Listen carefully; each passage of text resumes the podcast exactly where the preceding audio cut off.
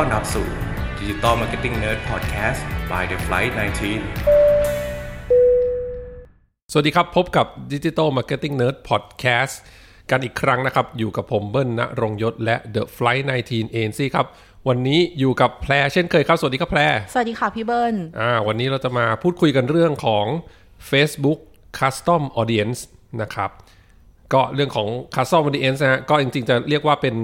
กลุ่มการเลือก Targeting อีกกลุ่มหนึ่งที่จะ Advanced กว่า Core Audience ถูกไหม Core Audience ใช่ก็คือค่ะเป็นพวกเอ่อที่เคยเกริ่นไปเมื่อเมื่อ EP ก่อนๆนะฮะ ก็คือการใช้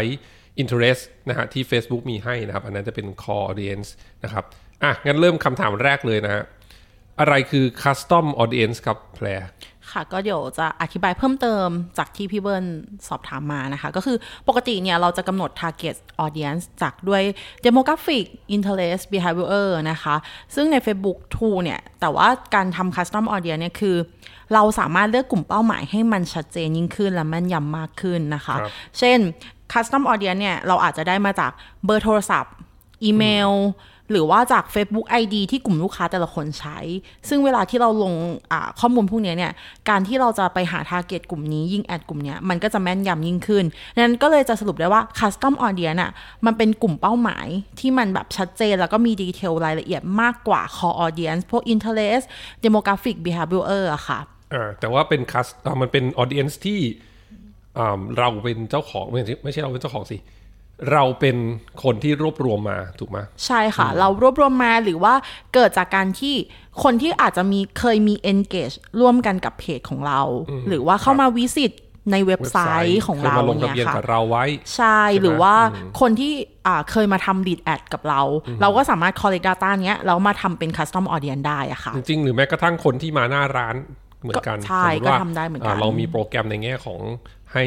อ่าลูกค้าที่มาหน้าร้านเนี่ยมามากรอกข้อมูลไว้ค่ะอันนั้นน่ะเราก็สามารถทำมาเป็น custom audience บน Facebook ได้เหมือนกัใช่ใช่ค่ะ ครับ โอเค แล้วเราควรใช้ custom audience ตอนไหนครับ จริง ๆ การทำ custom audience นะคะมันเริ่มได้ตั้งแต่ตอนที่ทำ awareness phase เลย ก็คือจนถึงตอน action phase เลย ก็คือกรณีที่สมมุติว่าเรามีฐานลูกค้าจาก custom audience อยู่แล้ว แล้วเรากำลังจะ launch campaign ใหม่ เป็น new product ใหม่อย่างเงี้ยค่ะ เราก็สามารถที่จะให้คนกลุ่มเดิมอะเห็นแอดโฆษณาตัวใหม่ของเราได้ หรือรวมไปถึงกระทั่งว่าเราอยากให้กลุ่มลูกค้ากลุ่มเนี้ยมีประสบการณ์ร่วมหรือมี engagement ร่วมกันกับ ad โฆษณาตัวนี้ กับวิดีโอตัวนี้ที่เรากำลังโยงอ่ายิงไปหาเขาอะค่ะดังนั้นเนี่ย อย่างที่แพรได้บอกไป คือมันจะอยู่ได้ตั้งแต่ตอน awareness ไปจนถึง action เลย action ก็คือกรณีที่ custom audience เนี่ย แสดงว่าเขาว่ามีแนวโน้มที่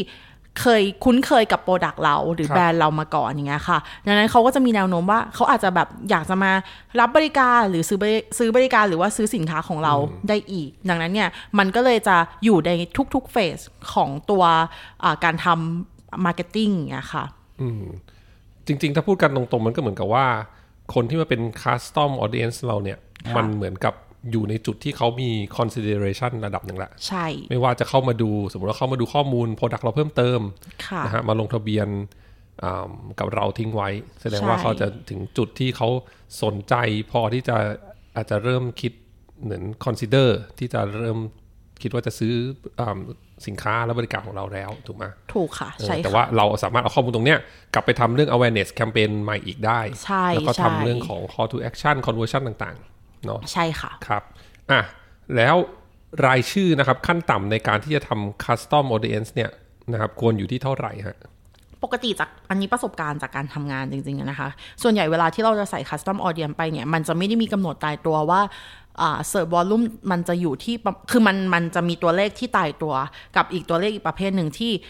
มันจะเป็นลักษณะเหมือน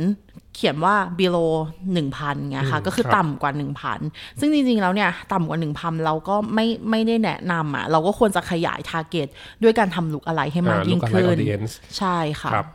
อันนี้เดี๋ยวเดี๋ยว look อะไร audience มันต้องน่าจะต้องเป็น EP หนึ่งใช่แต่เอาค่ะเกริ่นไว้ก่อนก็คือ ถ้า custom audience หลังของเราเนี่ยจำนวนน้อยมากใช่ๆเราค่ะเราสามารถทำ look lookalike alike ได้นะฮะ look alike ก็คือคนที่จะมีความสนใจนะฮะ มีอ่า demographic ถูกไหมฮะอืมค่ะแล้วก็อะไรหลายๆอย่างเนี่ย คล้ายกับกลุ่มที่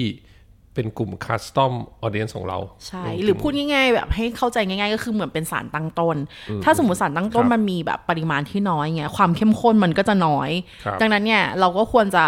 เพิ่มขยายทาร์เก็ตที่อย่างที่พี่เบิ้ลบอกอะค่ะว่า ให้มันดูกว้างมากขึ้น ให้หาคนที่มีความใกล้เคียงมากขึ้นอย่างนี้ในการทำลุกอะไรอ่าโอเค ก็จริงๆ เอาเอาจริงก็คือ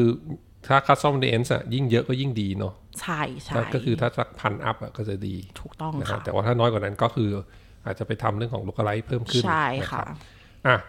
แล้วเราจะ set up custom audience ใน Facebook ad ได้อย่างไรเอ่ย อันนี้ก็อาจจะเป็นลักษณะสเต็ปนิดนึงนะคะ ก็คือเริ่มแรกเนี่ยเราก็ต้องเข้า Facebook Manager Ad ก่อน หลังจากเข้า Manager Ad แล้วเนี่ย เราก็เริ่มเซตอัพที่ตรง Custom Audience ได้เลยอะค่ะ ไปที่ Manager Ad แล้วก็กดตรง Tools อะค่ะ เรียกว่า All Tools แล้วก็กดที่ Assets แล้วกดที่ Audience ซึ่ง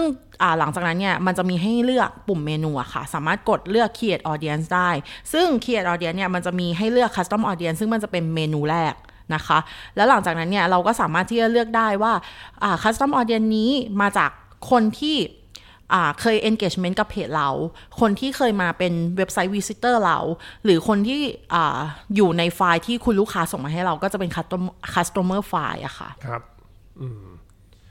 แล้ว custom audience เนี่ยฮะ จริงค่ะๆแล้วเวลาที่เรา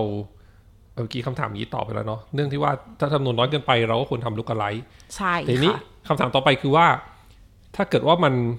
วันหนึ่งเราสร้าง custom audience มาในอืมในค่ะระบบของ Facebook เนี่ยค่ะ มันมีสิทธิ์ที่จะโตขึ้นด้วยตัวมันเองไหมอ่านี่พูดได้ง่ายอย่างตัวของคนที่เคย visit เว็บไซต์เรา หรือคนที่ค่ะอ่าเคยดูวิดีโอเราภายในอืม90วันที่แล้วอย่างเงี้ยค่ะ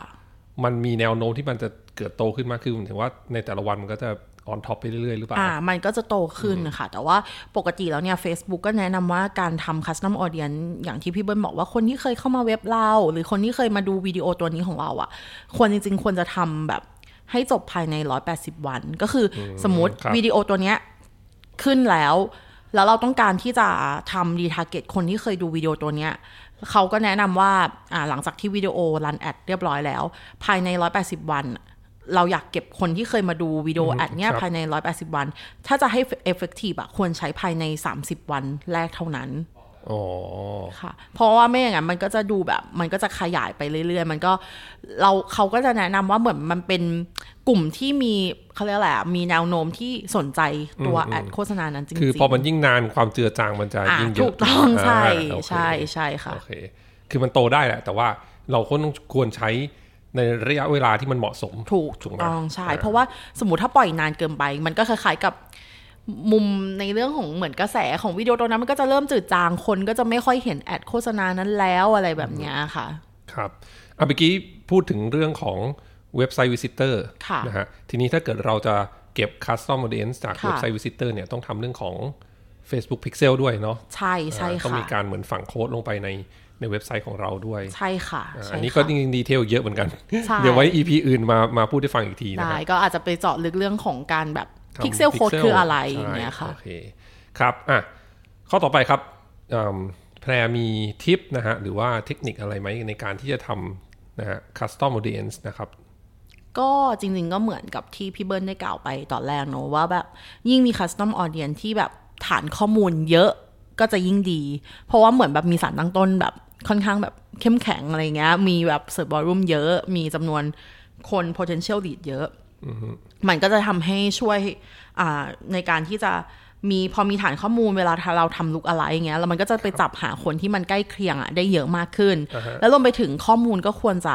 ไม่ไม่เก่าจนเกินไปไม่เก่าจนเกินไป ถูกต้องค่ะ มันควรจะอัปเดตตลอดเวลา เช่น ยกตัวอย่างคือแพรทำแบรนด์ของเกี่ยวกับคุณแม่ครับ ซึ่งลูกน้อยของเขาเนี่ย อายุก็โตขึ้นไปเรื่อยๆ สมมุติว่าผ้าอ้อมสำเร็จรูปตอนเนี้ยเหมาะกับเด็กวัยไม่เกินสามขวบครับแต่ว่าสมมติถ้าฐานข้อมูลนั้นน่ะมันโอ้มันมันผ่านมาเก่าไปอืมมันเก่าแล้ว แสดงว่าเด็กเขาเนี่ยอาจจะเข้าโรงเรียนไปแล้วก็ได้อ่าอะไรเงี้ยก็ควรจะเราก็จะทำให้เสียโอกาสในการที่ยิงแอดแบบผิดกลุ่มเนี่ยค่ะ ถูกต้องฮะ อะประมาณนี้เรื่องของ Facebook Custom Audience ใช่นะครับค่ะ